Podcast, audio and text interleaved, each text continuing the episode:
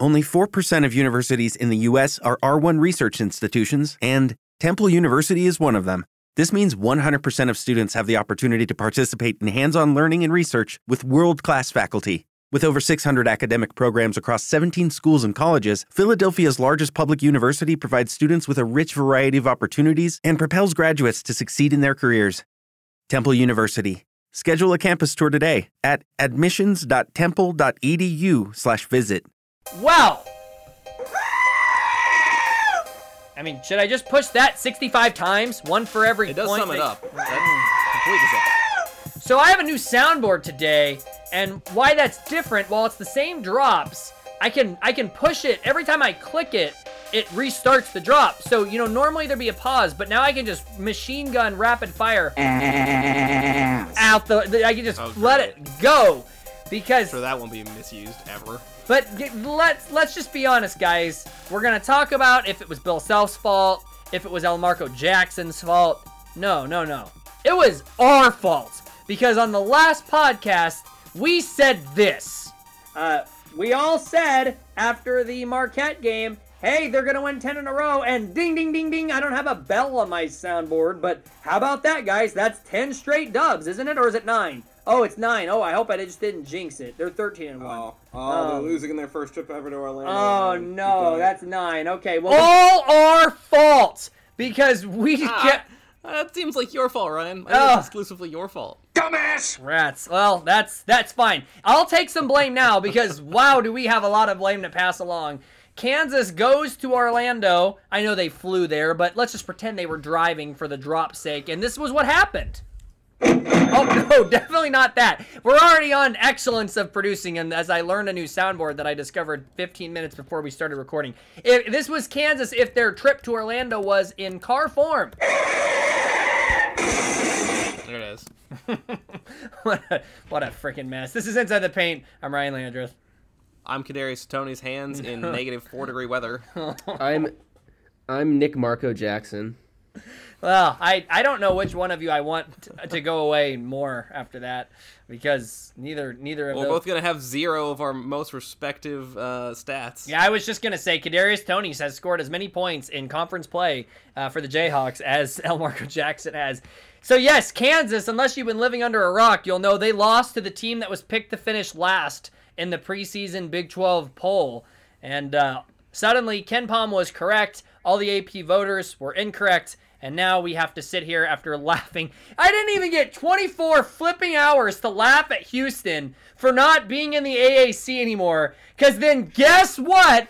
Guess what our buddy Damn it, Bill! goes out and does? He loses to a former AAC team. That is uh that that's karma. And that is how it goes here. And That's boy, Kansas basketball for everyone. did those Houston Poetic fans, irony for days. those Houston fans laughed and laughed, and I laughed with them because, as they should, I was the idiot at that point. But it was all Damn it, Bill! fault. Okay, let's let's do it. You're not getting an air horn today. You're instead getting the goat scream. That's gonna be the air horn for today. Highly UCF. listenable show so far. well, fine, fine, Landon. Would it make you feel better? UCF 65, number three Kansas 60. All right, Nick, get us started. Let's read what happened because you know there are lots of people listening that don't know that they lost until this very moment. So tell them how we got there, and then we can strike the match and throw it at the bonfire. Yeah, Kansas shook off a rough first couple of minutes to build a huge lead in Orlando. They took a commanding 35 to 19 lead, 16 points, and they never looked back. Just complete utter uh, destruction of UCF in uh, Orlando. Uh, it, it was it was in part due to transition baskets and shutdown defense. Uh, but as Hunter Dickinson ventured into foul trouble and the night switched to a zone, uh, the lead grew. No, it dwindled. They were behind seven minutes into the second half, and the, uh, there was a couple of brief moments where they got it tied, and they were immediately followed up by a surge by UCF. The end result was a stunning five-point loss to a team that was picked to finish last in the Big 12. Yes. well, well, they, they they switched to zone, and we just we didn't handle ourselves very well tonight. Damn it! Damn it! Damn it! you Damn seen it! Zone Damn it! before? Damn it! What? Which is it kind of makes you like my initial instinct was to laugh, but it also kind of makes you wonder: Did they practice against the zone? Because they kind of looked like a team like that it. didn't. Blasphemous. Yeah, it looked really bad. looks so bad. Landon, your thoughts. You didn't watch it live. We got two texts. Nick and I were texting throughout the game, and we got two texts from Landon. One said, "Wow, they're up 35 to 19. I just checked the score, looking good." And then the other was right after the final horn, and it said, "Wait, just check the score." And what? How did that go, sir? Well, how did? What was your reaction when your eyes saw your ESPN app? I assume that they probably went whenever they saw that. Yeah, exactly. That's exactly what happened. Um, well, and what's funny is like I got a, a notification from like a KU Discord server that I'm in, but I like I never actually go on it, but I do get the notification sometimes. Um, and it just said, "Hey everyone, just stay calm. It's not the end of the world." I'm like, "What on earth is that about?" They didn't lose to UCF, obviously. Or like Hunter I had, Dickinson like- broke his leg if they won, or you know at that Right. moment something's quite bad.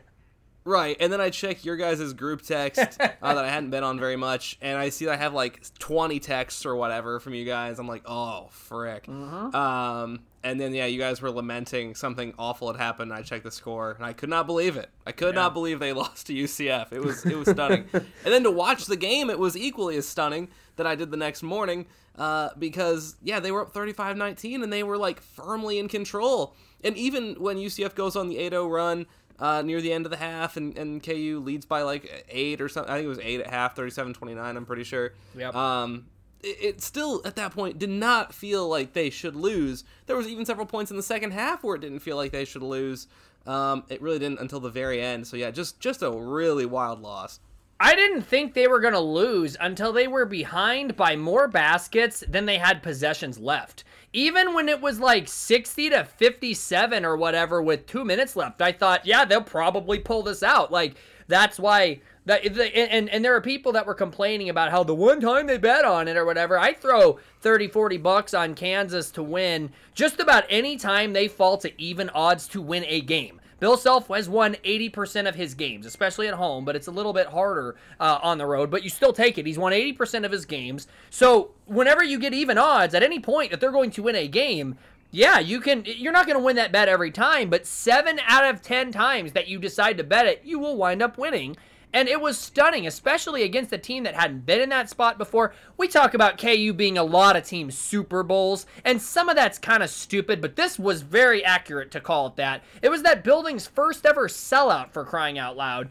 And and UCF looked great. They have a good defense. They completely confused Kansas. The crowd definitely played into it, and they fully deserved that win over a team that had won 9 in a row coming into the game. Okay, let's talk about a little bit of the history involved here. Nick, tell me what do you think about your concern level? We'll do the history here in a minute. Let's do the concern level right now. They are 13 and 2 overall. They are probably with a win tomorrow still going to be ranked in the top 5. They're probably still the betting favorite to win the conference, but they're now 19th in KenPom, which the analytics were at least for this game proven correct. They're outside the top 40 in offensive efficiency, which is a shocking place for Kansas to be. Concern level on a scale of 1 to 10. Go. Uh, I'd probably say it's an eight, and I'm I'm gonna be honest. Like the you, I've been gotten a little bit of uh, criticism from you guys for being a little bit too pessimistic so far this season, which is justified. I mean, they they were on a huge win streak. They you know they're winning games, but I I, made a point to, to say that even in the non-conference, that Landon said a little bit too. Like, yeah, it's more of like a KU entitlement uh, perspective maybe, but they really just weren't looking impressive. They haven't looked impressive a lot this year, and earlier on it was more like well they've got to sort out sort out the, the, the final roster spot in the starting five. Who's going to play the two guard? Is a Mar- marco jackson going to step up? And um, we'll wait to get this sorted out. And it just seems like things have lingered on and a lot of those problems have persist. And uh, I, I think that finally this team just got caught.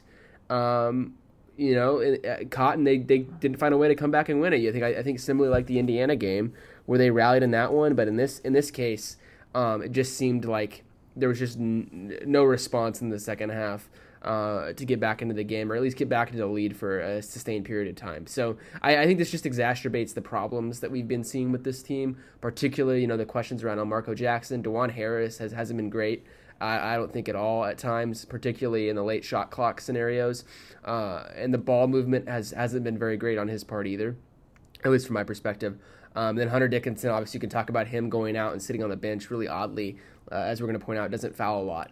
Um, it was sitting on the bench for much of that run that, that the, the points flipped from like 11 point like by like 11 points KU minus 7 to what UCF plus 4 in that time period is on the bench. So so Yeah. really a, a, a determining factor there for KU losing their lead. But yeah I mean it's just I think it's just inevitable right now we're looking at this team. They have three of two or three of the best players in college basketball and Kevin McCullar, KJ Adams and Hunter Dickinson. And then at times you know when when some of those guys KJ was fantastic in this game but at times when like Kevin McCullar has a, a little bit of a downer game it's going to be visible with how many points these guys are scoring per, per game and how much KU depends on them with the short bench. And I think it was just exposed in this game. And uh, the, the road environment, uh, for as much as we like to make fun of UCF and, and that they finally sold out a 6,000 seat arena for the first time in their history, uh, it, it was one of their, outside of the Indiana game, one of their first true road games of the year. So um, I think there's a lot of factors, but I, I think that you have to have a little bit of pessimism with this with where there's where this team's at right now, especially considering where they were where we thought they'd be in the offseason.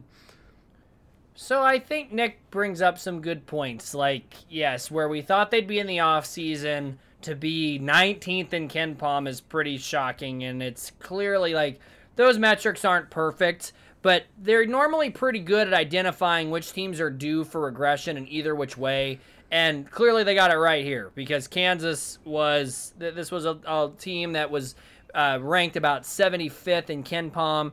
And this is not a game Kansas should have lost. I think my concern level is about a three, and the answer is because I'm just going based off of. Okay, but but hold on, Nick. Hold, think about the history here. This is not indifferent to any team that we've watched. They follow the same script every year. For all Uh, the talk about 2020 team didn't. For how the but for how the talk about the NFL is scripted, KU basketball is super scripted. They win all their non-conference games besides one. They lose one of their first couple conference games, and everybody goes, "Oh my gosh!" Last year they were five and three in conference play. Last two years they were five, or the year before, um, the the the COVID year they were five and three, and then last year they were five, and then Bill Self gets them all into shape, and they overachieve until their inevitable tournament loss. Like, I guess I'm just like, yeah, they have problems. But every team they've had has had problems that I think are kind of comparable to this, and way more often than not, literally with two examples that you can say, nah, in the last 15 years, they've managed to win the league. Like, I, I don't know. If, if I'll, I'll, I'll be more concerned if they don't bounce back against Oklahoma. Landon, I don't know. I, that we, the problems that we knew are there are there, and they have secondary pieces that need to get better. But you could do a lot worse, and KU's been in a lot worse spots in the past than 13 and 2 with two of college basketball's best 10 players and a national champion point guard. Yeah, I was gonna say like four uh, out of ten. Uh, concern.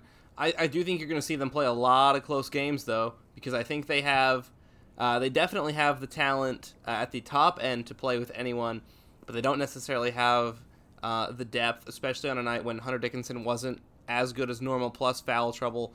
Um, uh, to necessarily compensate for that, they, they don't have necessarily the depth to pull away from a lot of people. Um, nonetheless, I mean UCF's a team you should beat for sure. But uh, yeah, I'm not I'm not overly concerned in the big picture. Yeah, for most of the reasons you were saying, Ryan. Like it's just kind of how it goes. Um, usually, it's not to UCF or a team akin to that. Uh, but you know, it, it still happens. They lose an early conference game and people freak out, and it's not that big a deal. Uh, losing by five in Orlando is not going to affect ultimately where it shouldn't affect where they're seated. Shouldn't affect the team that they are come late February and March. Uh, I think they'll have lots of time to figure things out. But I also don't disagree with Nick that I do think this game showed uh, in full color uh, the weaknesses of the program this year, um, as we've seen other times. But this time they really got exposed by it. So, and basically, Lan- Landon just gave you the landoniest answer ever. Ryan, that's fair, but Nick, that's also fair. That's fair. no, I, I, just don't like good. to bring up what I disagree with people as much. I think it's good analysis. Uh, let's let's talk about things that are not good, which are these factoids here. So Kansas scored 23 second half points and made just seven baskets in 20 minutes. They went from up 16 to down 5, so that tells me they were outscored by 21 points. That's 46 for UCF and 25 for Kansas over the last 24 minutes. The 16 point blown lead is the largest ever for Kansas in a Big 12 game under Self. The old record had been 15 to Iowa State at Allen Fieldhouse in 2017, but that's a game that you look at and you say, okay, Iowa State had three NBA players on the team. It took overtime, took an all time shooting day for them to win that game. That's one you feel a little bit better at than losing at the last place team in the conference, at least in the preseason poll. Kansas losing a game where they shot 63% from the floor in the first half feels impossible. It is their worst regular season loss if you're going based off of KenPom rankings since West Virginia in 2019. That's whenever that team was 4 and 1 and things really began to fall apart, the team that ended the streak. Uh, narrowly, the the Dayton game in 2021, ironically in the same city, just a couple of KenPom spots were are better than this. They've also had a few just before that West Virginia game, like Washington at the Sprint Center was worse. Oklahoma State at home was worse, I believe, because it was at home, based off of like how they measure quad one, quad two, whatever. Where does it rank on your list? You guys have done this show for almost a decade, which is hilarious. Um, and and you guys have seen lots of Kansas That's games. crazy. How many? Uh, is this one of the five worst regular season losses that you guys have seen? I think I'd put it about ten.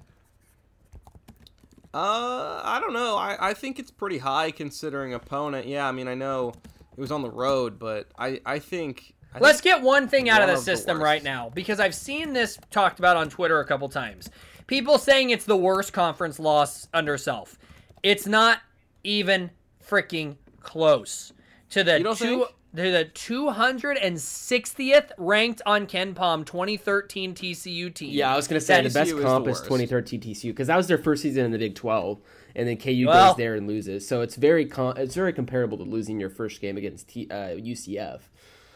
The TCU team, if, if that TCU team and this UCF team played, this uh, Knights team would be favored by double digits. Not even close to the qual. And also the environment. I thought I was expecting Orlando to just kind of be a laugher for an environment. I thought it was pretty good. It was loud in there, and a little different than like TCU, a but great environment. Yeah. yeah, but it's it's not a good one. They've lost to worse teams. Worse circumstances when you're up 16 on the road against the team that you should handle, you're almost a double digit favorite. It's one of the it's definitely one of the 10 worst. I think you could argue I think it. it might be one of the five. I think it might be one of the five. All right, here's 5 right right now that'll that'll end that. Washington at TCU. Conference loss. Conference loss. Oh, conference I loss. think it's Okay, one if- of the five worst conference losses. yeah, it has to be. If I can't count Oral Roberts and Richmond and stuff, yes, it's it's one of the Yeah, five there, worst there, conference losses. there have been worse overall losses certainly, but I, uh, conference loss, I do I think agree. it's it's top five. Yeah, I think I think we're all about right. I think it's about the tenth worst overall non-tournament loss, and it's probably a top three or four bad conference loss. Honestly. Okay, let's talk about uh, some of the players here. Let's start getting into this a little bit. Landon, tell me about who my wife watching this game said is your seven foot two doppelganger and Hunter Dickinson. Oh, Do- wow. Nick, do they look alike? I think they do. Uh, kind of. I, I guess I, I, mean- think that Landon's kind of agreed at this point that anyone with a beard is pretty much just compared to him. That's fair. That's yeah, fair. I was That's fair. say That's he's fair. white and has a beard, so I guess from that perspective. Also talks a lot of trash, which Landon loves doing. I obviously do. Yeah, so. Landon is such a smack talker. Jeez. Hunter Dickinson, uh, who is normally well endowed, did not play as such in this game. He was a little Uh, soft. Had his worst game as a Jayhawk. He had 12 points, and it was nine until he hit a three Yeah. uh, very late in the game to cut the lead a little bit before the Jayhawks inevitably lost. KU's Uh, last four bucket. rebounds. Yeah, 28 minutes, uh, five of nine from the floor. He, he did get into foul trouble really for the first time this year, getting his third early in the second half, and then he sat for six minutes. Uh, while, as Nick said earlier, UCF went from minus seven to plus four. Uh, he finished with four fouls. Um, yeah, it was odd. Not- Ryan also brought up the point uh, that he was sat for a little bit at the end of the second half. That went about Damn as it, well. Bill! uh, at the end of it, the first half, excuse me, uh, which did not go well. Um, and then I, I think I'm just going to clear out here and, and let Ryan take it because I know he's very passionate about it. I don't think Hunter should have sat for nearly as long, especially when you saw it going south as quickly as it did. Uh, but I know Ryan's going to yell some words, so have at it. Well, I could save us a hundred beats and just say, Damn it, Bill! there are my thoughts on that. Like, here's the thing, right? And we found out after the game that Hunter Dickinson is dealing with some sort of a knee bruise that it happened in practice, and he was going to be on a little bit of a pitch count. That seems a little bit like a cop out because usually a guy who's on a pitch count doesn't play the pattern of minutes that Hunter Dickinson did, which is you sit him in the middle of the game and then, oh crap, we need you. Go play the rest of the night. That felt a little It's weird. also not like we've never seen Bill do exactly this 12 Exactly. times before. yes, Bill Self screwed up with Hunter Dickinson. Was it the end of the world? And is it giving got could it end up being helpful down the line? Like if they need to play without him, that they played a little bit without him here to get some experience under their belt? I don't know. But Bill Self sat him way too long. The last the, the chance that they had to really bury UCF came at the end of the first half, where they went from up 16 to only up 8 at halftime with Hunter Dickinson on the bench. If they make a couple more shots there and go into the locker room up 11 instead of 6, or up, up 11 instead of 8, or up 13 instead of 8, I think the entire second half goes very differently. But they let UCF get just close enough where there was a very bad second half. Bill Self should have played Hunter Dickinson way more than he did when it comes to not sitting him for six minutes and watching that lead get as bad or get turn from a seven point lead to a four point hole. That can't happen. I always compare it a little bit, and also I wrote it the notes, so I'm guilty of it. Three fouls early in the second half for a guy that averages a foul every 12 minutes is not foul trouble. ESPN can post that graphic all they want that says foul trouble. Hunter Dickinson has three with 15 minutes left. That's not foul trouble. Foul trouble is when you have either four fouls at any point or three fouls in the first half, especially for guys that don't foul very often. The last thing that I really want to point out here is I think of this a little bit like a baseball game. For those of you who are baseball fans, let's say that you're a manager and you got just a kick ass closing pitcher that's ready to go. An old school manager used to always pitch that guy in the ninth inning, regardless of score and lineup and anything. My attitude is if I got to win this game and it's the eighth inning and the best part of my opponent's order is coming up, I'm going to throw my best pitcher, even if he's the quote ninth inning guy. I'm going to throw him in that eighth inning against the best part of their lineup because I want to get to a point where I have a lead. Once I have a lead late, I'll figure out what I want to do with the thin. But I'm not going to save my closer, my best guy, and hope I have a lead whenever, and hope I have a lead when it's time to put him back in.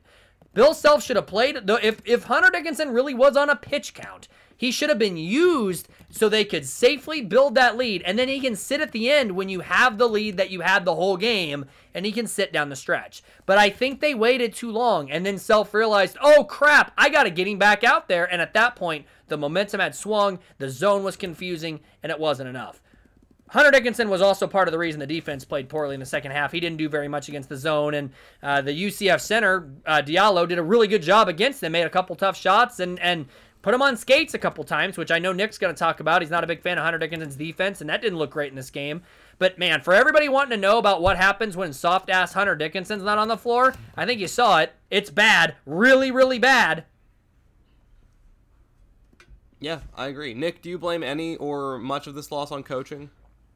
Uh, I, I agree with Ryan. I, I think that man, it's the Bill Self. Like we've talked about. I mean, we've done this show for ten years now, and I'd probably say nine out of the ten seasons we brought up that Bill Self probably set a guy on the bench too long. Um, when they he should have put them back in the game, or the you know for a while there was the two foul auto bench rule. You know the the which Ryan always liked to point out. Uh, up in the uh, J- in the uh, um, DeBruce Center between Allen Fieldhouse and the DeBruce Center, uh, the rules, you know, the rules of the original ten rules of basketball. There's actually eleven, and one of them was that um, you cannot play a player with, with more than two fouls in, in uh, the first half or the start of the second half. Um, that that ga- that might be might have been applied from Bill Self in this game, and and it just like you said, Ryan. It, you guys like KJ Adams who are a little bit more foul prone, Parker Braun a little more foul prone, yeah, it makes sense. Um, but Hunter Dickinson does not foul very much. Ryan's read the stats before, and it, it just seems like in a game where you're losing momentum, you're up 16, and then all of a sudden that leads to dwindling. You've got to get your best player in the game. Um, so I do, I do think it was a little bit short sighted. Uh, outside of that, I mean, I don't think Bill Self got out coached or anything. I think it was just uh, Oh, he one of those did. I think he did. Hundred percent. The the other coach threw a zone at him, and he had no idea how to counter it. And then all the Dickinson stuff. I think it's fair to say he uh, got out coached. he, he didn't know how to counter it, or the players didn't know how to counter it. I know Johnny Dawkins owns him. That's the Stanford game and this one, so that's two. But I mean, I I think at least some of it you have to say he got out coached. The the other coach made the best move of the game by miles. Fair point. It's kind of all that. Yes, you're right. Hunter Dickinson doesn't foul. He averages one foul every 19 minutes. Hunter Dickinson could play two basketball games back to back, and statistically, he would not have five fouls if he had his average in those two games. I get it. You're you're gonna sit him with two fouls in three and a half minutes in the first half when you have a 16 point lead. I kind of get that. I, I I wouldn't have taken him off the floor at all in the second half with the third foul. And it makes me wonder maybe the knee was a thing because Bill Self normally we've seen this maddening. We've seen him sit a guy for seven minutes to end a first half with two fouls, and then the guy will get number three like two seconds into the second half and he'll stay out there. Normally, he doesn't pull people with three fouls early in the second half. He did in this game, and you know I'm sure there was a little bit of the knee injury, and I'm sure there was a little bit of the well, we got to get a little experience playing without him. He probably thought a near double-digit lead on the road at UCF was a pretty safe place for this team to learn without Hunter. Also, I'm surprised Parker Braun didn't go in for Dickinson. Normally, they go in for each other. Self was trying to do a couple different things and playing without either of them on the floor. Parker played pretty well whenever he was in the first half, and then they tried him in the second half. It didn't work, but I was surprised it didn't happen more. Yeah, the coaching wasn't great, but I mean, what are you going to do? Self wins them a lot more games than he loses them. Okay, Landon, tell me about Kevin McCullar. I feel like we don't really have a lot to analyze with his game, but I can definitely analyze how lousy his teammates were at getting him the basketball. Yeah, because he was really good. Uh, he was the best player for Kansas. He had 16 points in 37 minutes, 5 of 10 from the floor, and he made three threes on five attempts, six rebounds, and five assists as well. He did have five turnovers. Uh, he did have a corner three to pull him within one uh, near the end of the game, but he didn't touch the ball enough down the stretch. I think that is definitely accurate. Um, he's been fantastic all season. I mean, he's been incredible. He's taken the senior leap, uh, and as is usually the case in these weird losses, there's usually at least one player that is definitively not the problem, and that definitely is Kevin McCullar. Yep, yep. Nick, tell me about Dajuan Harris because I want to lump them together and make a point. Yeah, uh, Dajuan Harris. Uh, I have no idea why. I, I am playing like Dajuan Harris right now, looking in the notes.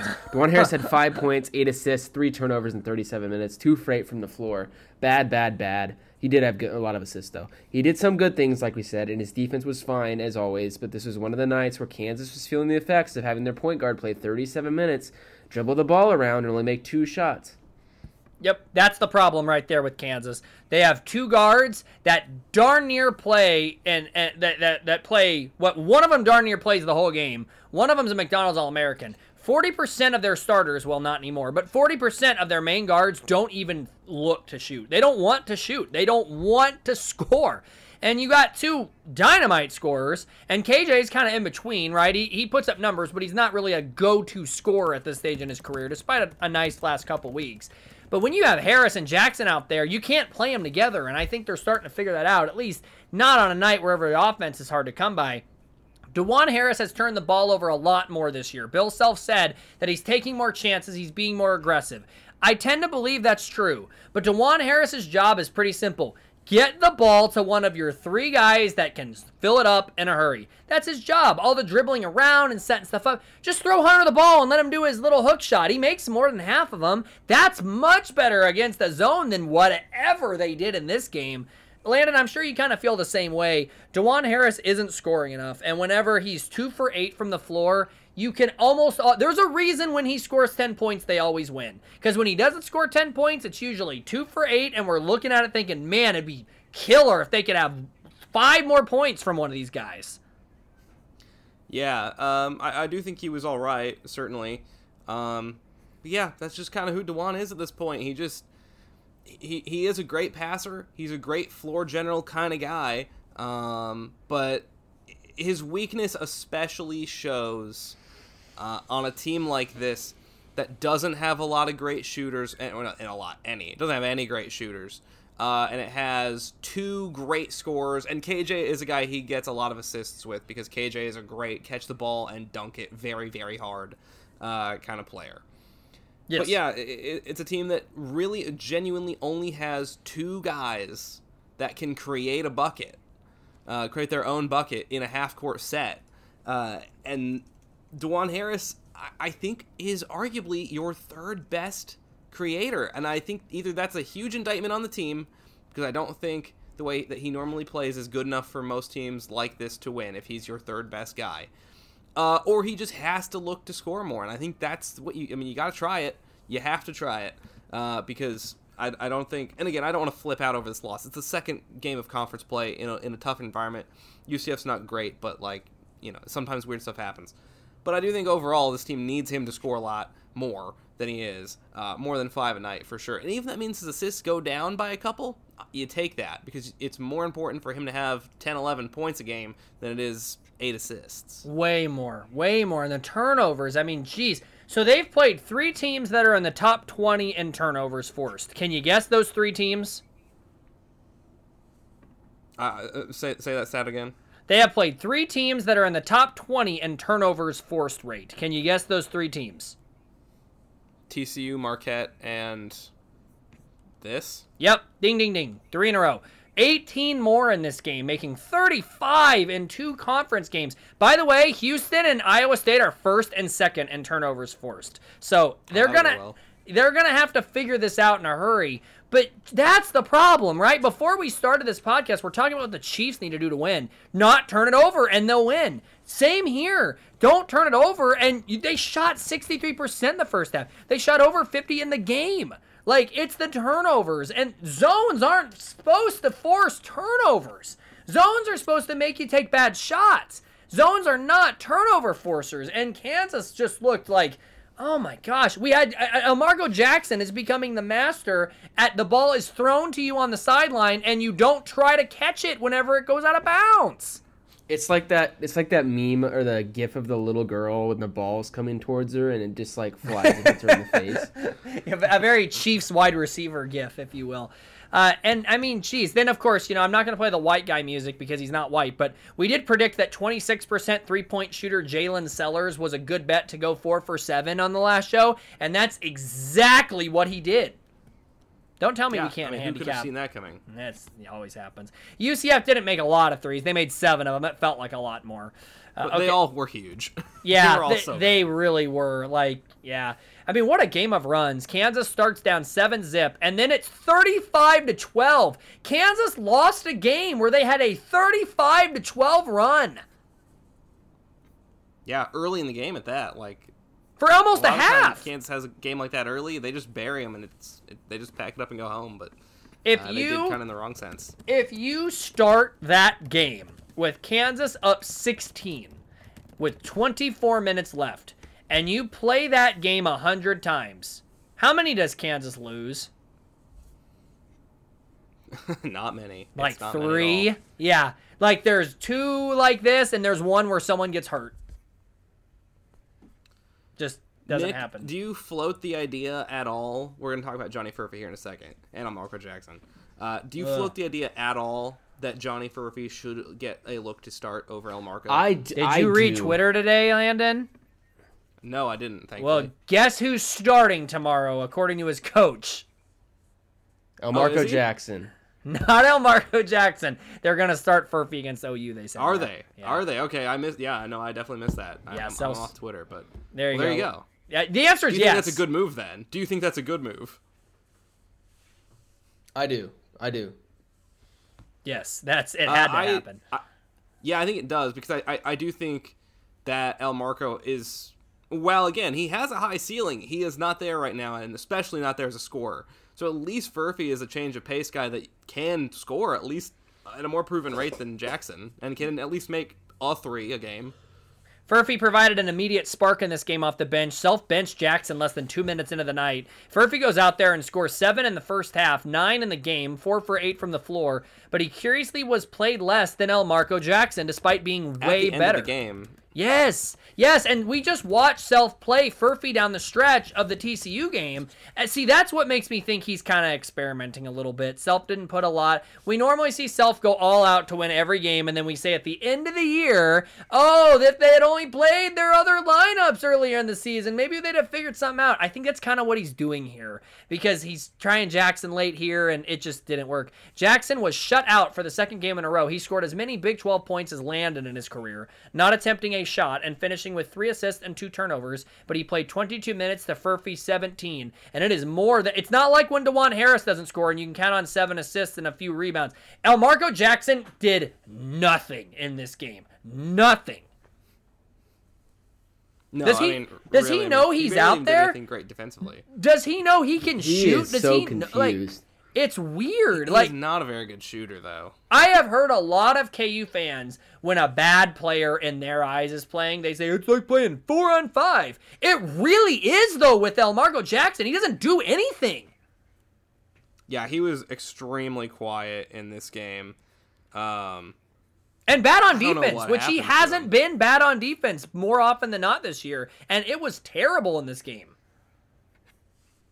Yeah, he, he he didn't really do anything. I mean, he literally didn't take a shot. I think he did have like three assists, which yeah, you did say he did have three assists. Um, but yeah, I mean, just not a lot there. Like not anything there, which is strange again because I, I do think I'm getting almost. This is a weird comp in a sense, but I'm getting a little. Nick has brought this point up. I'm getting a little bit of uh, Quentin Grimes vibes. Um, because, and I say Nick has brought this up because Nick has talked about how he's a real. Uh, he should be a true point guard, not a two guard. And he's not playing uh, his correct position necessarily, and that's what Quentin Grimes did. Uh, Yep. Grimes was better at the two guard than Great Jackson. comp. Uh, he was a little more suited for it. But I think the same problem that Jackson, if he plays the true one, I think he's kind of Dajuan Harrisy. Maybe he's not scoring a ton, but he's getting you a lot of assists. He's very smart. He can make plays. He's a good passer. Uh, and you don't worry about it as much because, you know, you have pieces around him that can fill it up. Uh, but he's expected to be a guy that can score some, and when he just doesn't at all, or even take a shot, uh, you can't have that from your two guard. You just can't. Furphy and Jackson got to combine for about 15. They eh, 15 from those two gets KU to slam dunk top three team in the country. They got to have at least 10. Furphy's done his part the last couple of weeks. It's felt like Jackson since Wichita State hasn't. We had back-to-back games where we saw one of these guys have a breakout performance, Timberlake against Yale and then Jackson against Wichita State, and we thought, "Oh, they're on their way." I thought Jackson was going to hit the ground running in conference play and he hadn't scored yet. Like yeah, it's been. Eventually, I think they will get it going. I love the move to switch them. Furphy looks more comfortable early in the game, seemingly every time he's put in there. Now he gets the start. He gives you a better chance to make a three early on. He gives you a better chance to get to the free throw line early on. Whereas Jackson can now come off the bench, maybe in relief of Dajuan Harris, and play some of those point guard minutes. He can be more of that spark plug player, usually Bill self sixth men are your defense first, your energy first kind of guys. They're not going to be pointing at him saying, "Go on the ba- go go Elmarko, we need a basket." They're going to be able to go to him to fill in for at that point a handful of positions, but I hope we get to see him make it so Harris doesn't play 37 minutes a night cuz they're better with him as as a point guard than they are with him as a two guard. I would love to see a Jackson Furphy uh, one two with the big three around them and just see what that looks like. We saw most of the uh, the first half comeback against TCU late in that first half whenever they made a push. We saw that come with Jackson as the point. So definitely would like to see it. I'd like the move to start. Wouldn't be surprised if Jackson finds his groove and goes back in the starting lineup in a few weeks, but love it for now. Okay, Nick, put a bow on this. Tell me about everybody else unless we have any analysis about these guys. It just feels like guys that really we don't have a lot to say about. Yeah, it's pretty much like you know when you like spill something in the kitchen and you gotta like get the broom and the just sweep everything up. This is like cleaning up the notes here. It's just like all right, let's sweep out the rest of some of the trash. KJ Adams was not trash. Let's be honest. He had ten point seven rebounds for a solid performance at eight He's minutes. great. Five for seven from the floor, and probably should have gotten the ball more in the second half. He's he's great as usual. If one thing's been consistent this year, it's KJ Adams, his emergence. Nick Timberlake uh, scored five points in ten minutes and almost got into a big fight. Uh, I, I wouldn't say that, Ryan. I mean, he, he was grabbing for the ball. I, I, but that yeah, really he didn't act. where it all He began to fall almost he almost had to take on the whole student section. It looked like he didn't look like he, but he didn't back down. Oh I- wow, a bunch of 130 pound white boys from Orlando, Florida. That's gonna be real tough. Uh, I feel slandered. Parker, speaking of 130 pound white boys, uh, Parker Braun also made a three in nine minutes. Jamari McDowell got two minutes and did nothing. That sounds like Yeah. uh, me in middle school basketball. This really wasn't a Jamari McDowell game. The defense was fine. They needed offense, even though we saw it work against Tennessee. I don't know. Bill doesn't like I, playing. so- I, I like the idea that McDowell would have at least taken a shot, though. yeah, and consider well, Landon. They they made a lot of shots in the second half. They didn't need Jamari McDowell. Yeah, you're, you're right. Yeah, that was a track mate. KJ Adams. Uh, so I was at a game against uh, Washington, a game they lost eh, um, a few years ago, and they just stuck with Gerald Vick in the middle of a zone, and he scored 28 points.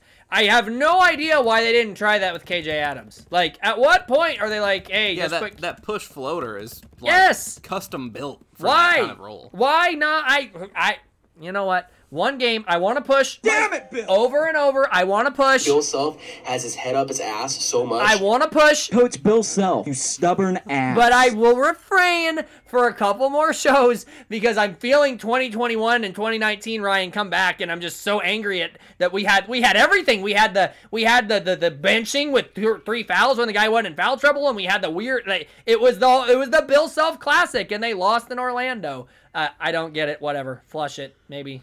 And until they lose a second time, flush it. Eh.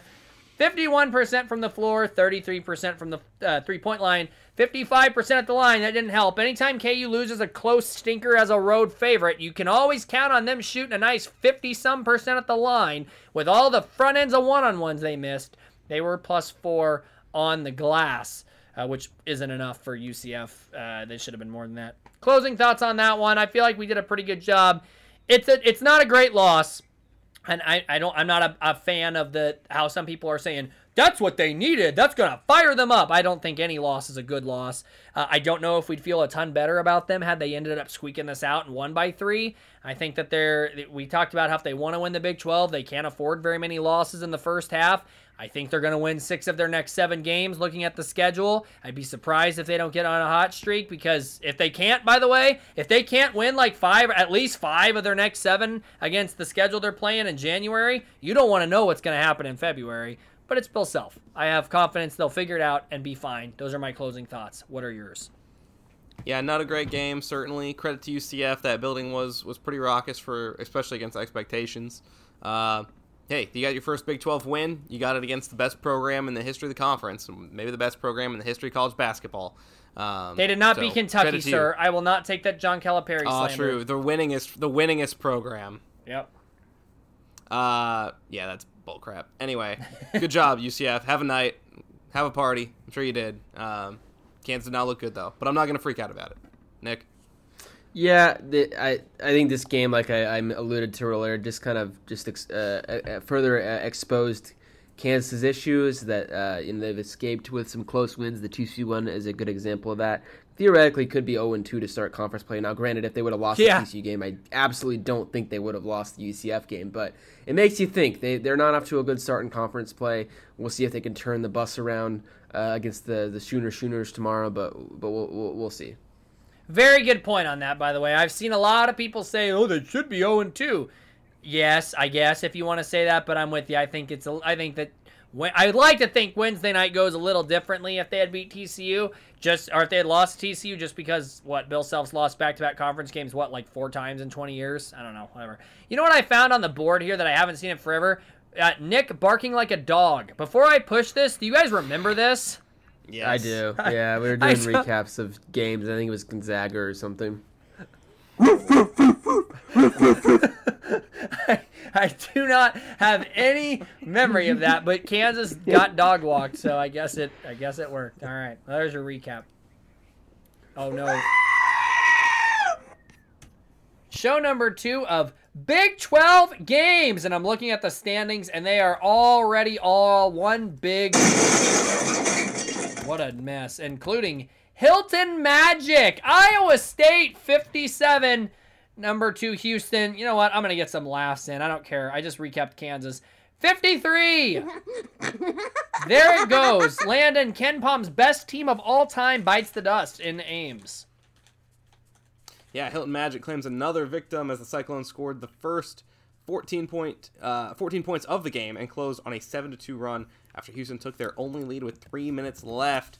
Surefire future white guy of the game, Milan Momcilovic Oh, hit boy. a turnaround fadeaway from the corner to give Iowa State the lead for good with a minute to go. Houston's Did you record, see that shot? I did not. I missed it. It was an impossible shot. Basically, from the baseline right in front of the three point line, caught it, spun around, and just hoisted it over a guy that was taller than him. I have no idea how it went in the basket. I can't believe he didn't save it for Kansas. oh well, don't worry. He's just warming up. He's got something even Oh, yeah. crazier. The, the three's coming against Kansas, right? Yeah. Uh, Houston's record definitely seems to be a farce. Uh, but you know, as we covered, KU also lost to a former AAC team, so not a ton of room to talk here at the moment. Uh, but Houston, yeah, not as good as 14 and one. There were seven Big 12 teams that won, and so did Houston fans because they dunked on Rock Chalk Blog pretty hard, deservedly so, for so all the crap that I was talking. And yeah, yeah, but I mean, Houston, very good. They actually stayed at number one in all the, the metrics. Their offensive efficiency actually went up a little bit, or maybe it's their defensive efficiency, whatever. Uh, their metrics got better as a result of this game somehow. I and Joe Lunardi moved them up to the second overall one seed, and Kansas went down to the second two seed as a result of their games. I've given up trying to figure it out. I think Houston's going to lose plenty. Iowa State is kind of what I always talk about K State being good at home, not very good on the road. I think I'd be surprised if Iowa State won double digit league games, but this was a nice win. Uh, number 14, Baylor, 81. Number 18, Mormons, 72. Nick, tell me about. I know you're a fan of BYU, some of their athletics, but their basketball team, pretty disappointing through two games. Yeah, Jalen Bridges put up uh, 25 points for the Baptist as Baylor is one of the three undefeated teams through two games of Big 12 play. They outscored the Mormons 48 to 33 in the second half. Uh, what do we think of the new arena? I think it looks weird. The- the- certainly, the camera angle on the broadcast is awful. Oh my gosh. It's like the It's a Gallagher Iba. Yes. And Uh, the also, arena itself, I think, looks really cool.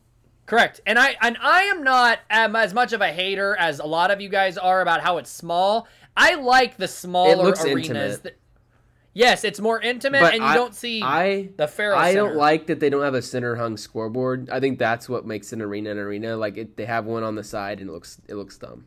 It looks like it, it looks like a shed that they play basketball in. Correct. Yeah, it looks weird from the outside. And also, oh my goodness, if I have a beef to pick about how they have those stupid jackass donors' names on the floor, Oh, you've yeah. got to be kidding me. It literally Capitalism said- has reached It this literally point. says uh, Dean Sue court or, or floor or something on the court. Mark and Paula something. I don't remember their last name. You know why I don't remember their last name? Because triple, double, and everything in between mega colossal them and their stupid donation to the University of Baylor. I don't want to see your donor's name on your court. It says Coach K. Court at Cameron. It says James Naismith Court at Allen Fieldhouse. And you know what it says at Baylor? It says Mark and Paula Hurd Court. Floor. it's Mark and Pollard floor. It's even worse. Awful. Freaking terrible. They Baylor deserves to go 0 and 18 for that, but they did they did win. Uh, Nick, I think that BYU could go 0 and 18 and still be ranked in the net ahead of Kansas though. Yeah, I mean, I mean, Other than that. The net. KU's what, like 48th on the net probably now after they lost to UCF.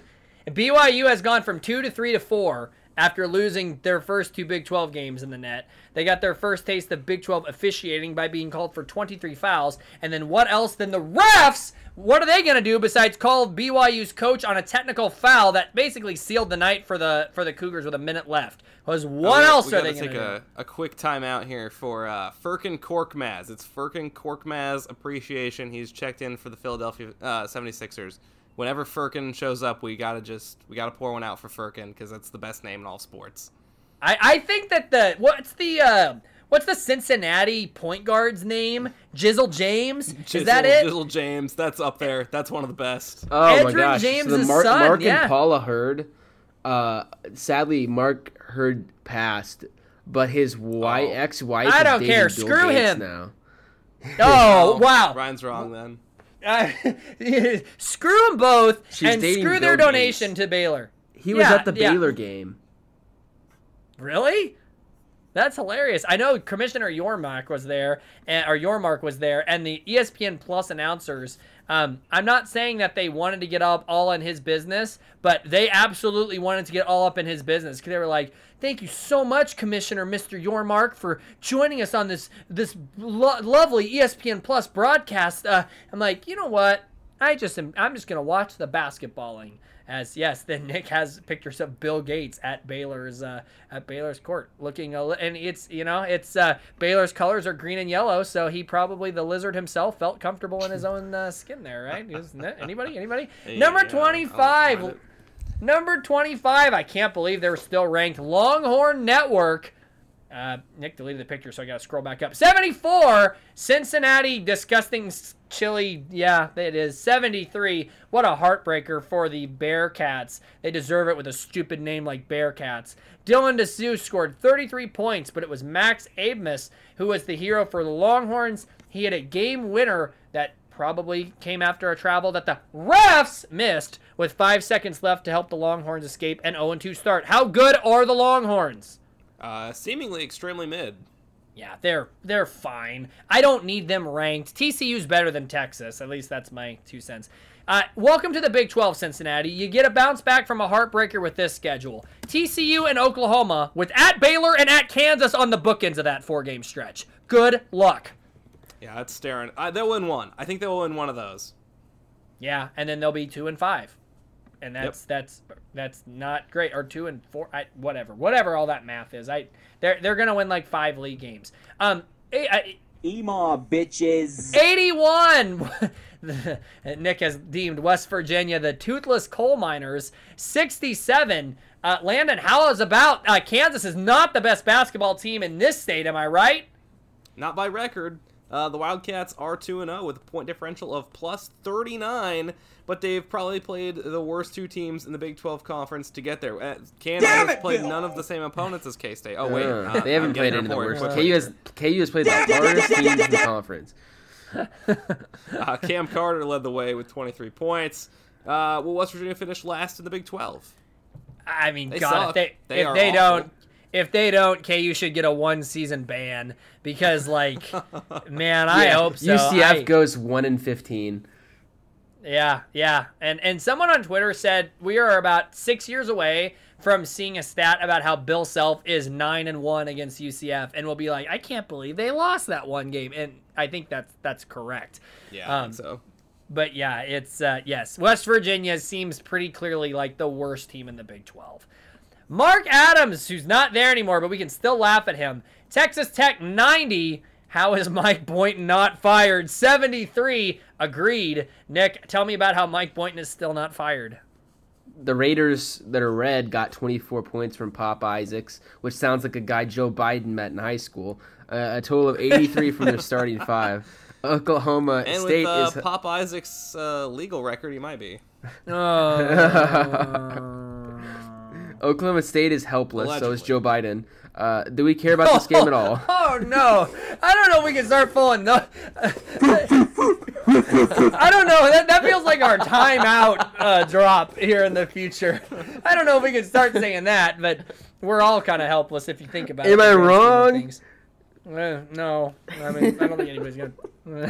uh, well, Nope. Anywho, do we care about this game? Answer no. no, not at all. TCU, who the Big 12 hates, the refs hate them. 80. Number 9, Oklahoma 71. Uh, Landon, I'll have you read this one because I want to get some drops around. Uh, Okay. We, uh, we, uh, That'll we, make we it co- easy to read. we all got this correctly. Yeah, 27 points from Emmanuel Miller as TCU bounces back from their narrow loss to Kansas. Both the Sooners and Jayhawks will enter Sunday or Saturday's top 10 showdown, uh, looking to avoid consecutive L's. Uh, also, remember Trevian Tennyson, the guy that absolutely like bombed Kansas out of existence? Well, he was 0 for 8 uh, and 0 for 5 from 3. Unreal. It's amazing how this happens all the time. Like, and you know what? The I can already hear that here. Those are the keyboard warriors typing, and I quote, Well, Oklahoma actually defended him, and Kansas didn't, and it's every time against us. You whine about this, but we never defend the three. I can hear Oh, them oh, now. Nick, do you hear that off in the distance? That's that's Jaylin Sellers going one for twelve in the next three games from three. Oh wow. Yeah, yeah. Don't Yep, see Who's that going to be the guy tomorrow? Big 12 standings. Baylor, Kansas State, and Texas Tech, just as we all expected, are the three unbeaten teams at 2 and oh. 0. Fourth place is most of the conference. Kansas, Mm-hmm. OU, Cincinnati, Houston, TCU, UCF, Iowa State, and Texas have all split And their first two league games. In 12th place, uh, BYU, Oklahoma State, West Virginia. The only uh, redeeming quality out of that list is that BYU has attractive girls. yeah, I was gonna say the. Uh, I think I think I'm gonna do what Nick did last time. Uh, BYU and Oklahoma State are tied for 12th. West Virginia, despite having the same record, is is last. They're they're so so awful. And Nick is just Nick is just entering the. And oh, oh no! Oh no! Nick was just hitting the enter button many times to provide that space, and now he's filling some of the space with Elmarko Jackson being worse than Oklahoma State, but better than West Virginia. Oh boy, now there's Oh, lots no. of stuff that I, I definitely can't read this now. Nick is a little unhinged. Here, here, here's my uh, here's my timeout again. Hunter Dickinson's uh, well endowedness uh, Yeah. is better than West Virginia, which is true. That is true. Unlike all of us that watched their last game. All right, other games. All hail Nebraska ball. It's taken the the Cornhuskers a little longer to get going than it, we thought it would under Fred Hoiberg, but wow, he's got them steaming towards maybe an at-large berth at this point. Uh, they took down number one Purdue in Lincoln, 88-72. Wow, 88 against that defense is pretty impressive. They made 14 threes against one of the best defenses in the country. Three bench players combined for 30 points and five threes for the Huskers in this game. Wouldn't that be nice? nah, they can win a title with no bench production. It's fine. Hey, they got Nick Uh, Timberlake. The only top five team that escaped this week without a loss was number four UConn. They needed a late push to close out a seven and eight Xavier team on the road. The final score was 80-75. The Huskies should be all set to move up to number one in next week's poll. They're four and one in the Big East and sit atop the conference with Seton Hall and Rick Pitino's St. John's. Continuing to ride the struggle bus is number 11 Marquette, who's now two and three in conference play and already has five losses on the season. One of them was, was not was not against Kansas though. Uh, this week they had a terrible second half and lost at home, uh, 69 to 62 to Butler. You can play the the the barking bit again. Oh yeah, I can. that's uh, that's Butler.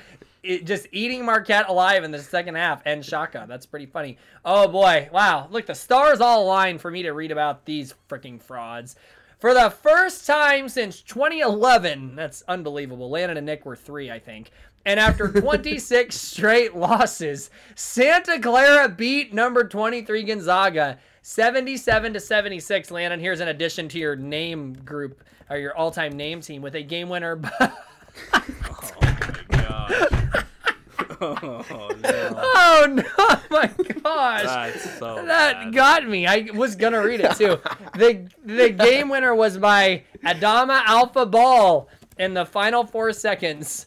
Oh, I, mean, I just can't look. I'm. Thank you, Nick. I, I never would have guessed. All set to end is Gonzaga's insane run of 143 weeks in a row, ranked in the top 25 of the AP poll. I don't even know if they're a tournament team right now if they don't win the conference. They're out of most bracketology sites. They're legitimately poor. Yeah, they're not very good. But they're probably still going to win that league because somebody has to. And who do you trust more? Oh, Mary. Maybe not really though. There he is. Nick just Nick's theory was correct. He posted a picture of the guy that just made the game winner. And uh, yeah, he owns Gonzaga now. Maybe he looked right at Mark Few after the game ends and went like this after making the game winner. That's that's how Mark Few looked at the police officer when he got pulled over for DUI. Um, so we almost didn't have Nick tonight. He was like, "I might not be on the show." I'm so glad that we got it because this is this is one of Nick's best Top five shows. Nick show all time. this, this is with, with Number the second half seven. still to go. Number seven, North Carolina impressively won at North Carolina State by 13 to reach 4 0 in ACC play. They're the lone unbeaten team in the conference. Right behind them is number 11, Duke, who obliterated Pitt on the road. Uh, completely falling apart is number 21, Clemson, who has lost three in a row after falling to Virginia Tech. Every time I write about the ACC and I'm like, man, that is so boring. And then I do it again in the next show. Like, what a boring league. I think North Carolina's good and Duke should be better than they are, but that the rest of that league just sucks. Yeah, it used not to be that way. I feel like ACC used to be known to be a, a really deep league, but uh, since Louisville has decided to just suck out loud for years on end now, uh, it's not so much. And speaking of, Not uh, despite- anymore. Kenny Payne said, "You shove that." Because guess what he did this week? he won a road game at that. Well, Uh, your- Louisville barely in the top 200 on KenPom. They went into Miami uh, and they put up a plus 13 in the second half to win 80-71. Kenny Payne's first road win ever. The Hurricanes should get swept away in a literal hurricane as punishment for this loss. That's really bad. And on top of that, not only did Louisville win, but Cal won as well to truly cap the most insane week of basketball of all time. Uh, the Golden Bears put Coach Prime's Colorado, not really basketball team. Uh, they beat Colorado by four at home. Jaylon Tyson, who is averaging 20 a night uh, and could be here if it wasn't for Ontario Morris, led them to a win. Yeah, I would take 20 a night from another guard.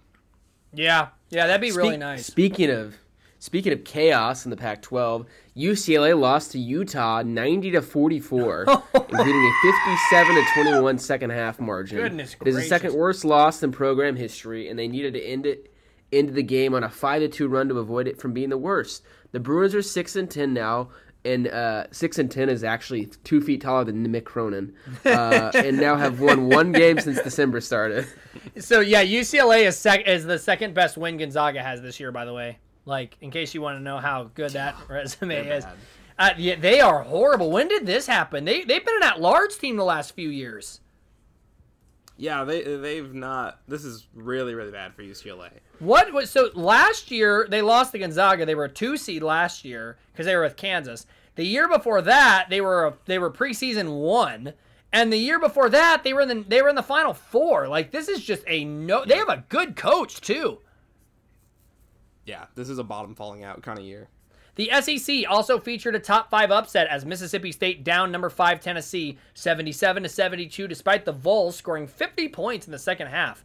Looking like the favorite in the league is number six Kentucky, who hung 90 on Mizzou and is 2 0 to start SEC play. I'll read this one, I guess, because you guys have to answer. Guess who the best team in the Big Ten is? They are ranked 15th. They just won at Ohio State. They're 4 0 in conference play, and they have a two game lead over Purdue. Guess who that is? Minnesota. Oh, man, I don't Minnesota. have that. Minnesota. Speaking of Joe Biden, sir, yes, I do have that somewhere on here. It is not Minnesota, though. You have two more guesses. It is not. Um, Minnesota! Uh, Top ranked 15. Who's ranked 15? It's Is, amazing. is, it, is, is it Wisconsin? Uh, There you go. It is It's the Wisconsin, Wisconsin, Badgers, who are the best team, and they can score this year. Like it's it's kind of wild. That's gonna be the four seed that beats one seed, maybe Kansas, and the. Uh, Eventually, it's got to happen, right? Creighton and Creighton had their shot. They Yep. couldn't. They got close, didn't get it. Wisconsin's the next team that has to get there, right? Still feels like Xavier is lurking in the woods at some point. That's Mm, gonna that's that's, gonna happen. too, yeah. Also, this is not relevant, but Mississippi Valley State is 0 and 15. Are they last in KenPom? Uh, I think they're third last in KenPom. no, they're last. They're last. Oh, they below are them. last. Okay. Well, they Okay, have the say. they have the third ranked strength of schedule, so that's kind of sucky. As Kelvin Sampson still. and Scott Drew elbow each other out of the way to try to become the first uh, to get them on the schedule first. Ridiculous. What a segment this is going to be. Ranked teams to lose since the last show. That just go in order. Just pull Okay. their rank. Okay. Rules here. You cannot Um, say the team's first. This cannot say the school name. You got to use a different this name. idea. This is a horrible, horrible. Uh, Uh, number one, Black Trains lost to uh, uh, uh, the Corn Eaters. Take that for what it's worth. Number two, this guy is a uh, definitely not a cheater or anything. I'm not talking about Kansas either. Uh, I was, and they lost to uh, uh, cor- uh, another also, corn state. corn. I was gonna say you can do corn back to back here. Um, number three. Damn it, Bill! lost to okay number three the most overrated city in America. i was gonna say they lost to Ass. but that works too Um, uh, number five, uh, Yikes. coonskin cap wearing guys lost to uh, Hail State. Rocky Top, uh, and then number nine, uh, Remember, remember when Oklahoma? Remember when that uh, 109 to 106 game happened on Field House? It's that team, uh, and then they lost to uh, the team that got screwed by the refs last Saturday by a a, a, a team that we support. Number 11, Shaka sucks. Ass. Lost to who else then? there you go. good, good call. Uh, number 17. We only have 20 Uh, Ask RCBs, by the way, guys. uh, uh, uh, number 17, uh, Weed State lost to um, um, Racism State. There's like 20. Oh no, there's 20 of those Idaho? Out of all of them, you took Idaho for that. Uh, number 18. Uh, at least the girls are cute. Uh, lost I'm pretty to. sure Idaho uh, has like active KKK members, like in the northern regions. Oh, really? yeah. Uh, well, they- Ending this the- segment, number 21 Clemson lost to Virginia Tech, and number 23, for the last time, I'm gonna read them on this list. Number 23 Gonzaga lost to Santa Yeah, we Clara. can't- We can't let BYU Baylor be anything. No, that would be very bad. Just like all of our pick'em records. Uh, Landon, you went 0 and 5 in non-Big 12 games this week. I don't know how that's possible. Wow. Because you picked Tennessee, you picked Purdue, you picked Gonzaga, you picked uh, who else was in there? Who else did we pick this Houston, week? I think. Yeah, uh, no, that was non-Big No, 12 I- games. yeah, that was a Big 12 game. I don't know who else was there, but if, if you got it wrong, whoever it was, and and uh, I- Nice. it's very poor. Okay, now um, that's your air horn today. Ask RCB. So many questions today. We need to fly through this. At King RCDD, uh, they will be seeing more zone going forward. Okay, yeah, there's a lot of zone questions here.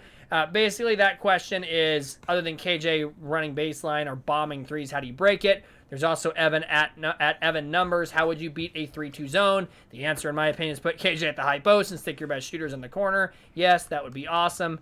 A uh, couple questions here about the uh, about the three point uh, or about how to beat a zone. What do you guys think?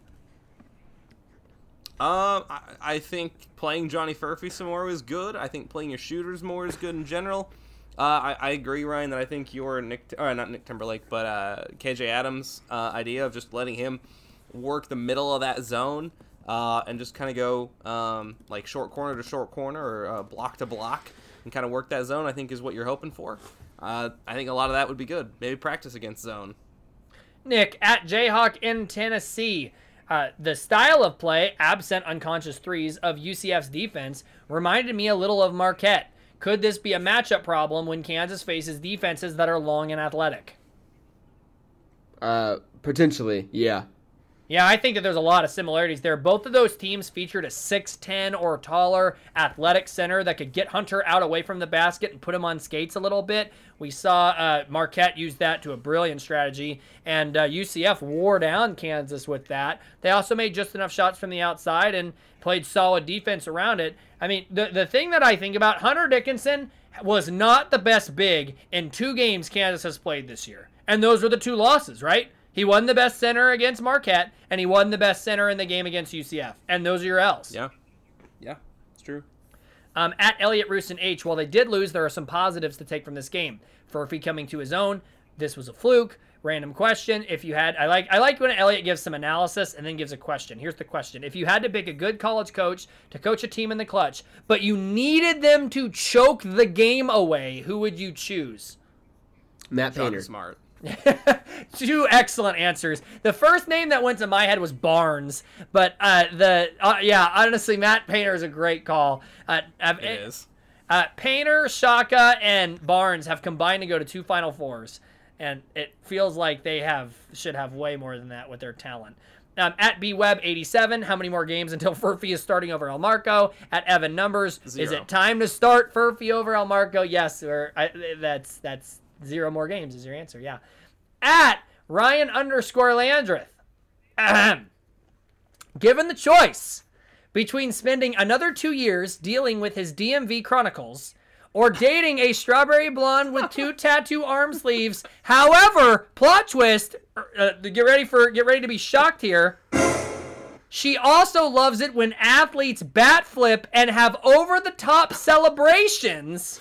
How quickly would Nick text the number to get in the virtual DMV line?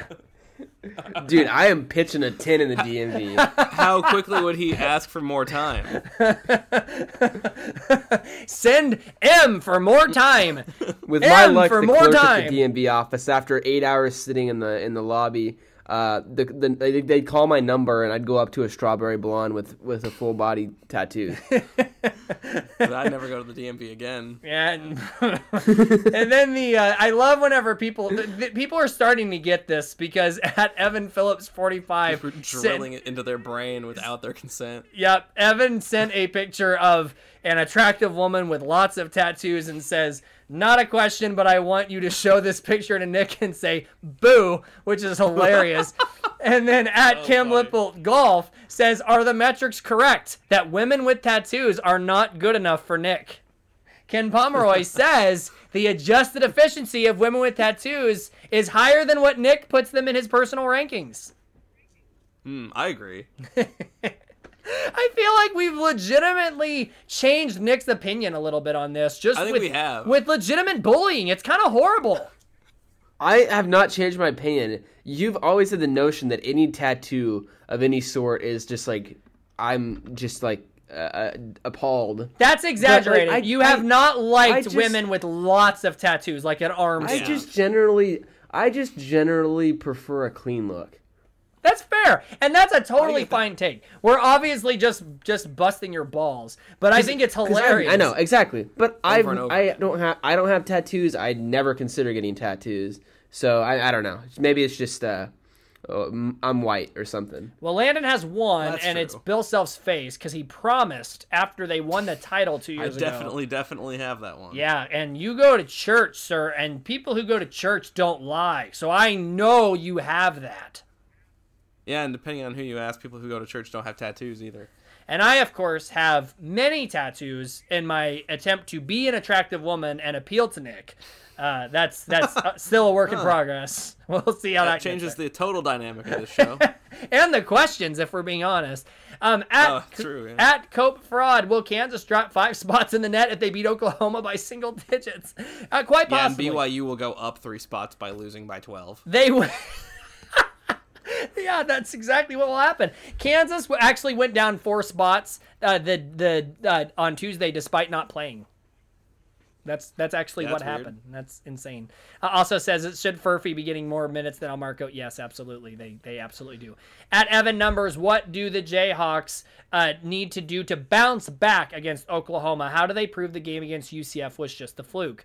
Uh, probably by by actually going out and punching someone in the face. Build an early 18 to 6 lead like we see them do on teams before and carry a 10 point lead throughout the game.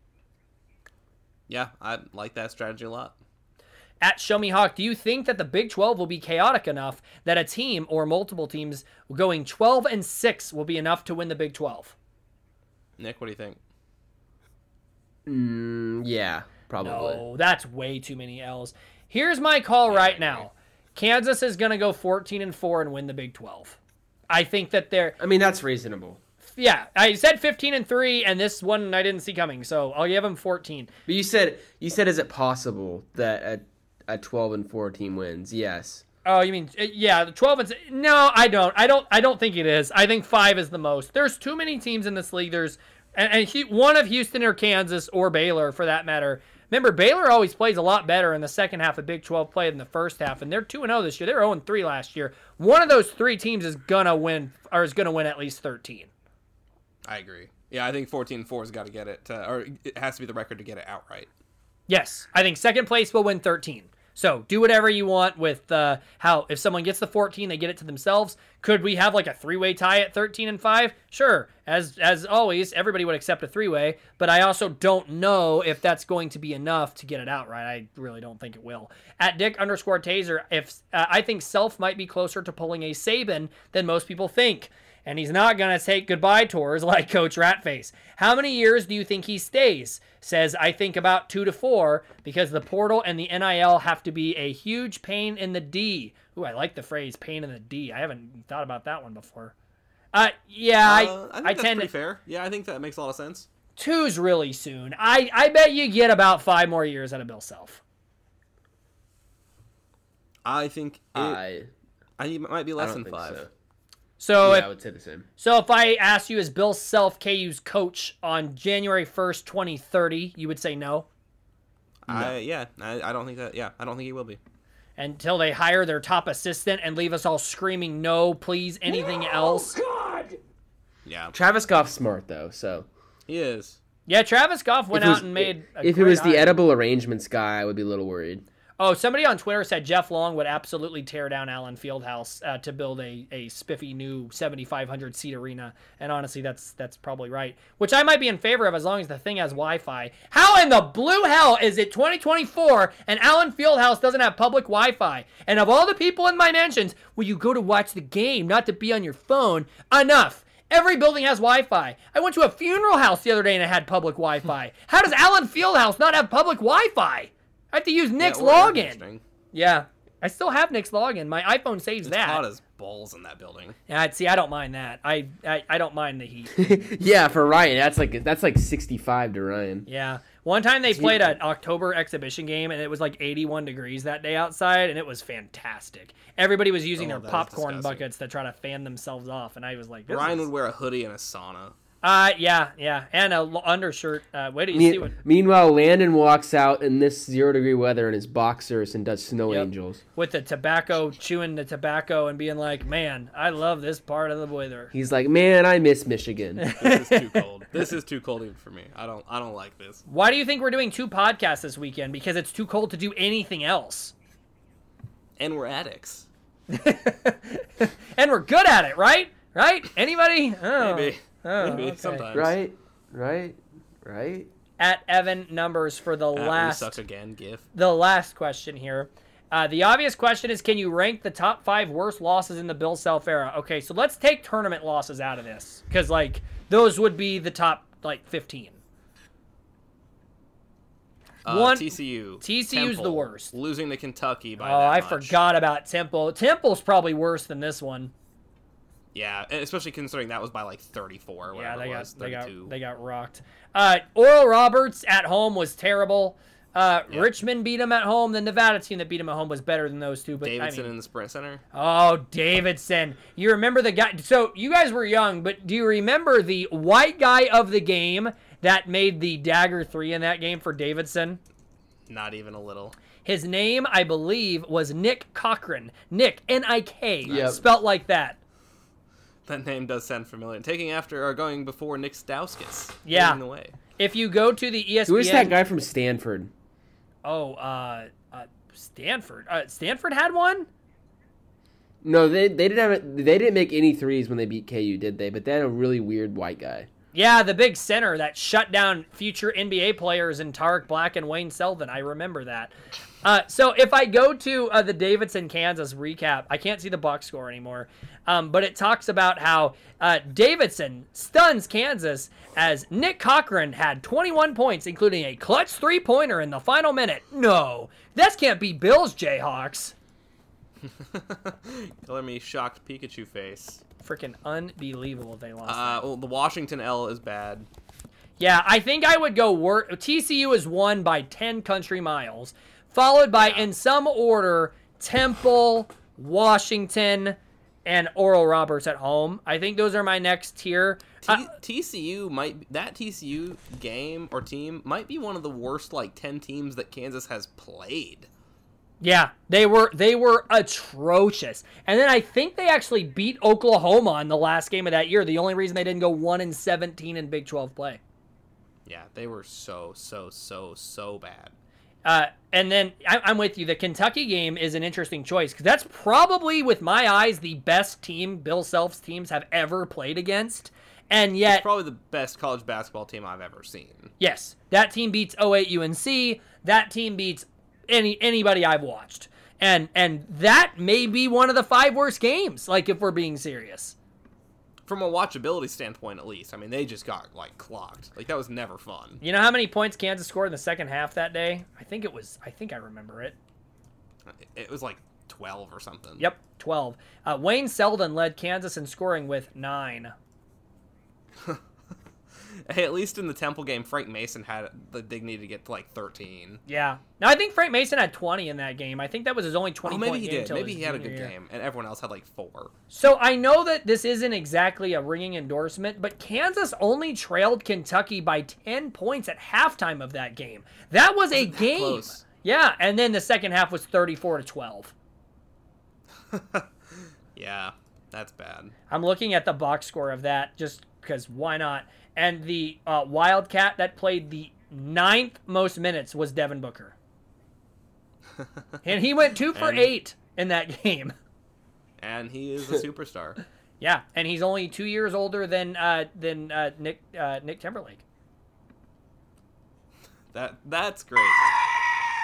That's that. That's for the drop. If you ever have any Ask RCBs, use Twitter hashtag Ask RCB. All right, here we go. Oklahoma. I guess I should rank them. Whatever. Uh, number nine, Oklahoma at number three, Kansas on Saturday, January 13th at 1 o'clock on who else but ESPN Plus. Why? Oh, but don't worry, Plus. guys, it gets- I hate ESPN Plus. It gets better because this is right before the Chiefs play on Peacock. death to streaming, please. awful awful seriously why why so here's the thing with espn plus on top of it being total booty cheeks you have to be able to switch matchups around like you have to flex some of these games this not being let's look up i'm gonna google espn tv schedule let's see what games are on while 9 at 3 is on your app ESPN tomorrow at 10. Uh, of course, I. Okay, here it is. At 1 o'clock, ESPN is airing. No, not ESPN Plus, you scumbags. Um, they are airing. Uh, Kentucky and Texas A&M and Arkansas and Florida. Four of those teams, three of them are not ranked. Like, come on. Yeah, yeah. You should. This like at least you got to get this game to like ESPNU or something. Well, sir, I don't know. The ESPNU schedule is very busy at one o'clock tomorrow. They're going to be showing um, nothing, actually, nothing. It- this- Probably Coach K's best moments. actually, here it is. ESPNU is Texas versus Kansas State in women's basketball. Oh, Yeah, that can't Wow. happen. That's just that's just poor planning on the. Uh, I know they're doing it so people buy the. Stupid It's not app. planning. It's in. It's deliberate. Oh yeah, yeah. They're they're they're doing this so people will buy their stupid app right before people buy the stupid the Peacock worst app. streaming app in existence. Yeah, the commercials are horrible. The, the quality, I kept having to restart it because the pictures was so horrible. And then, like, you know, the thing that bothers me about ESPN Plus is you open the app and the the the, the prominent game you want to watch isn't showing under the like live now. You have to like scroll past a Yeah. whole bunch of horrible yeah. games. Oh my gosh, Yeah. so many, so And many like watch Mississippi Valley. State Yes. versus Jacksonville Yeah. Penitentiary. yeah. Yeah, I had to click through like like bottom tier mid major teams, like twenty games worth to get to the replay of the number three Like, team in the why are they even broadcasting those games? There's two people watching that, and one of them is an elderly woman whose son logged into ESPN Plus on her TV and didn't change the channel. So she turns the TV on and can't figure out how to change the remote. and So she just watches uh, Alabama State, uh, Huntsville ver- play uh, Texas A&M University, their 17th uh, institution, uh, Texas A&M. Uh, Corpus Christi. Waco or something. Yeah, it's just ugh. It is frustrating, but if you have the app, which I'm sure most of you do by now, because you got to have it for Kansas games, you'll catch what should be a pretty good matchup. The Oklahoma Sooners, just like Kansas, are 13 and 2 overall. They are 1 and 1 in Big 12 play. That sounds familiar. Their losses have been to the best two teams they've played in North Carolina and at TCU, both by at least nine points. Their wins: Iowa State, USC, Arkansas, among others. Porter Moser replaced Grant Sherfield with Siena transfer guard Javian McCollum, who leads the team with 15 points as the two guard. He's an all around player that shoots 40% from three on more than six shots per contest. The point guard is Milos Uzan, who is four inches taller than Dajuan Harris and adds nine points and five assists while doing most of his damage at the basket. But if we know anything about guys that don't shoot a lot of threes, it's that they will shoot and make a lot of threes. Yep, yeah. The Somebody's rest of the Sooners lineup features wings Otega, Owie, uh, Owe. Ow- like Owe, okay, you know, I'm not good with names. Jalon Moore. They're both double digit scorers. Six foot ten. John Hugley the fourth, and his ten points and five rebounds. And surefire white guy of the game candidate Sam Godwin, who starts at the four and has not yet attempted a three in his college career. Wait, so the uh, the uh, the brothers from Eastern Washington are gone now. They There's are- no more a hunt. uh, they're- They dead. find their the Groves. Yeah, the 10th year of Groves brothers are gone. They're dead. Cause of death, Kansas fans. We're done for. Surely Lindy Waters is back on Oklahoma State's roster, isn't he? Phil Forte. Phil Forte is hitting the clock. He's coming back in for work. What was that one like European guy on Oklahoma State? Oh, um, um, um, uh, uh, oh gosh, what was his name? Uh, Dziagwa, Thomas Dziagwa. Oh, Yeah, Thomas Dziagwa. who I, don't think think at one your point in a game Kansas was playing them, I think he had more points than the rest of the Cowboys together, uh, if I remember that. That sounds right. That was yeah. So the metrics on this game, I'm trying to become a little bit more analytical uh, by checking some of these websites. Not a great year to start doing that, but whatever. Their metrics are like identical to Kansas. It's wild. Kansas is 19 overall. Oklahoma is 20. Kansas is 41 in offensive efficiency, and Oklahoma is 42. Kansas is 12 in defensive efficiency, and Oklahoma is 15. They play similar styles. They do an excellent job keeping teams off the glass. Their overall defensive numbers are very good, and they also shoot an excellent 76% at the line as a team. Porter Moser teams have always been very good at the free throw line. We saw that with TCU. Kansas hasn't been great at the free throw line as of late. You don't want to be behind this team late because they will make their shots. They do foul a lot. They play at a slow pace and they don't draw a lot of contact. Despite being very good at the line, they don't get there as often as a team that primarily plays inside out ball should. This is going to be Oklahoma's final trip to Allen Fieldhouse as a member of the Big 12, and they enter with 22 consecutive L's dating back to 1993. Since Bill, to- Bill Self took over at Kansas, he has lost just one more time at Allen Fieldhouse 17 times. Then Oklahoma has 16.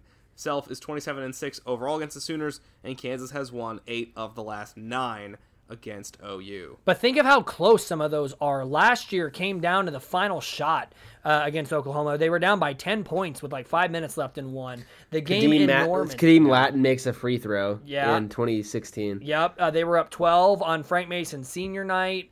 Um, the Trae Young team got bombed. The COVID year they lost by four. The the year that KU won the title, they they were winning in that game late, and the Groves brothers sucked. Uh, so they're always right there. And the in the championship year in Norman needed Christian Braun to rescue them at the last second. So uh, there's these games. Kansas has won most of them, but boy, they they always play close. Um, here's my prediction. I'll go first.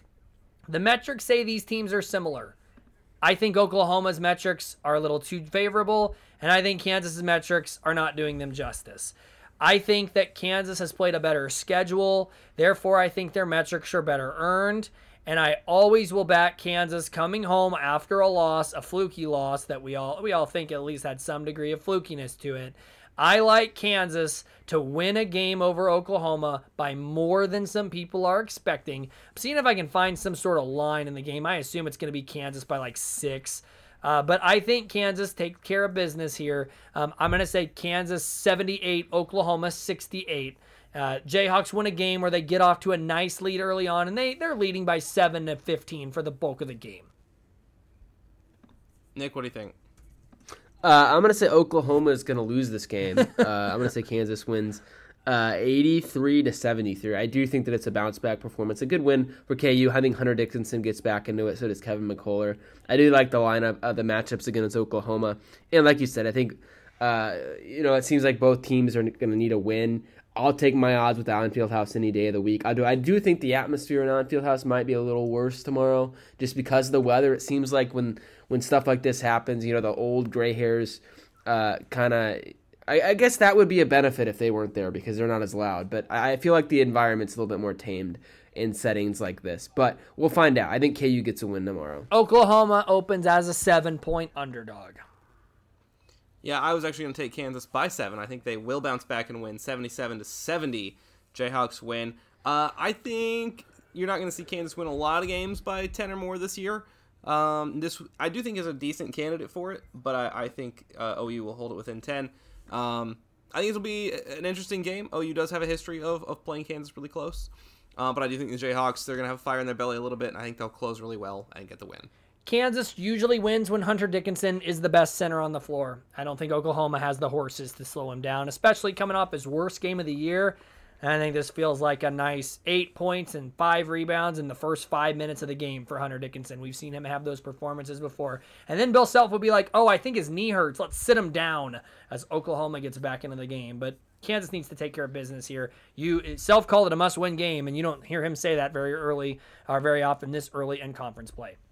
Big 12 games. Winless number 18 BYU at Central Florida. Um, man, I was I was hoping that UCF would play somebody worse that I could take them to lose because they're going to be so flat after Kansas. I think the Cougars finally get a win. Yeah, agreed. Yep. Kansas State at Texas Tech. Battle of the unbeatens. Who's still going to be in first place? Red Raiders. Yeah. I am gonna take Texas Tech. Yeah, K State's gonna drop one. I don't think Tech's very good, but I, yeah, I think they and they're pretty good at home. Number two, Houston at TCU. Give me the Horn Frogs to make it two in a row for the Cougs. Yep, back to back L's for uh, the cheater himself. Landon, did you agree? Yes. Wow. Yeah, I think TCU is not who ESPN only says has a 20% chance of winning this game at home. Uh, yeah, I think TCU wins and enters the top 25. Number 25, Texas at West Virginia. I've tried it once. I'm not trying it again. West Virginia's awful. Give me the horns. Mountain Mamas, baby. Oh, wow. Yikes. Uh, Texas. One of us will pick West Virginia like 11 times out of 18 games and we'll never be right. They're going to win a game against the team that all of us will pick them to lose. Uh, that very well could happen. Oklahoma State at Iowa State. This is another example. I wanted to see Iowa State. Like if they were playing like a BYU or like a like a like a Texas Tech here, I think I take them to lose. But I think the Cowboys suck. Even though they always do seem to win up there, I'll still go with the Cyclones. Yeah, Yep. same. Cincinnati at number 14 Baylor. I think we all want the Bears, Yep. not the Cats. Bears. Yeah. Although, Bearcats. give Cincy credit, they're playing some feisty basketball early. Yeah, but eventually they're going to figure out about how this conference goes. Other games, not a great slate of college games, which is fine because there's NFL games all weekend. Number six, Kentucky at Texas A&M. Is this the night the Cats go down? Yes. Ooh. Yep. Really? Uh, no, I will stick with the PayPal's. I think they're far and away a top five team right now.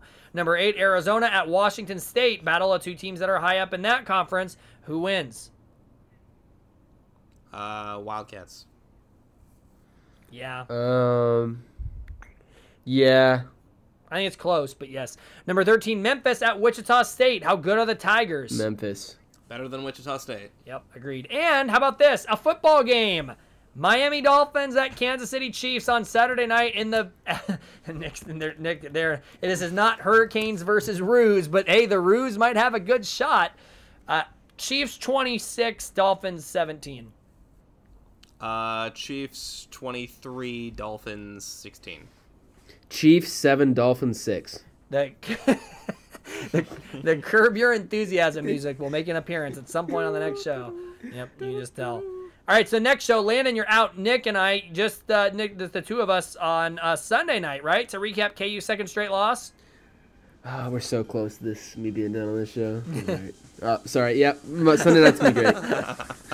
Yeah, I'll let you talk the crap as long as you're leading Pick'em. This is Inside the Paint. I'm Ryan Landreth. You pay me too much to complain. Uh, I'm Bill Self's uh, win loss record in Orlando. Bad.